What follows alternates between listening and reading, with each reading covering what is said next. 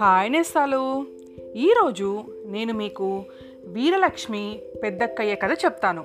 వినండి. అనగా అనగా ఒక పల్లెటూరులో నలుగురు అక్క చెల్లెళ్ళు ఉండేవాళ్ళు.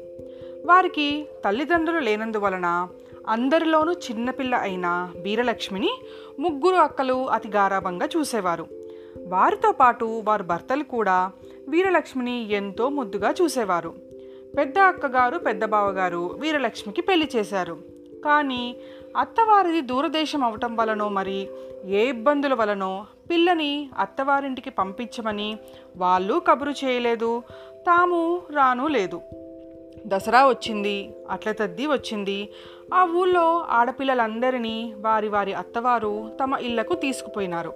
కానీ వీరలక్ష్మి కోసం ఎవరూ రాలేదు. ఒకనాడు చెరువు గట్టున ఆడవాళ్ళందరూ నీళ్ళకి చేరినప్పుడు వీరలక్ష్మి అక్కల్ని అమ్మలక్కలందరూ ఇంకా పట్టలేక అడిగేశారు. వీరలక్ష్మి అత్తవారు పిల్లను తీసుకెళ్ళటానికి రాలేదేమని. పాపం వీరలక్ష్మికి ఎంతో చిన్నతనం అనిపించి తల వంచుకొని సిగ్గుపడుతుంది. ఆమె అక్కలు మాత్రం లోపల సిగ్గుతో కుంగిపోతున్న. పైకి మా వెంకయ్య మరిది గారు సాధారణమైన వాడనుకున్నారేమి? అతనికి లెక్కలేని వ్యవహారాలు. ఊరికంతా పెద్ద. ఆయన అందరికీ సలహాలు ఇవ్వడంతోనే సరిపోతుంది.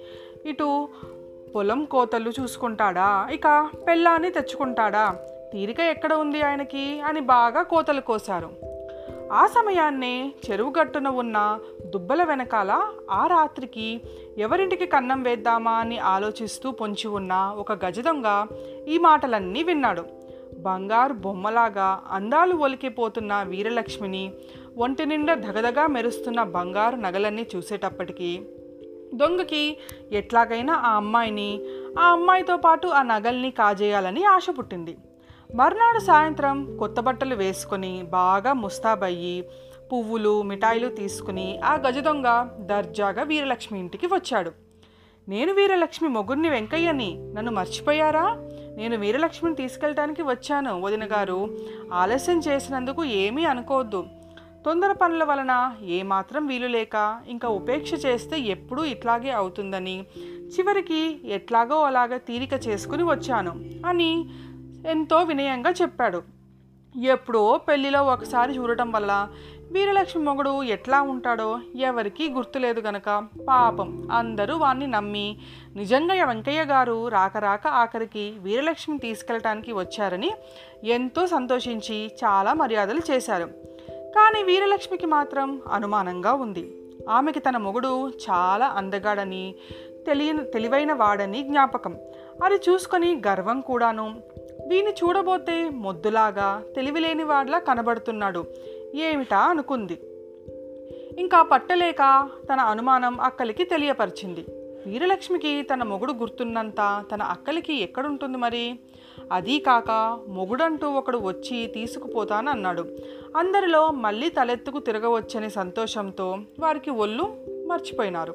అక్కలందరూ కలిసి వీరలక్ష్మిని పర్యాచకాలాడారు. ఉడికించారు. ఇంకా మరీ మొండి పడితే పట్టుపడితే చివాట్లు పెట్టారు.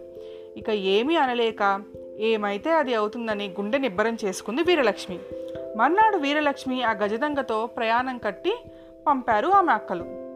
గజదంగ వీరలక్ష్మిని అడ్డదోవలు అన్నీ తిప్పి గుట్ల మీద కంచెల్లోంచి డొంకల్లో నుంచి తీసుకుపోతున్నాడు.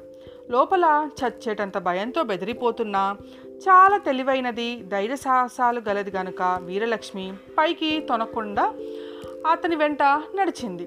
పోగా పోగా మిట్ట మధ్యాహ్నానికి దొంగల గూడానికి చేరుకున్నారు. ఆ గూడమంతా కలిసి ఆరు గుడిసెలున్నాయి.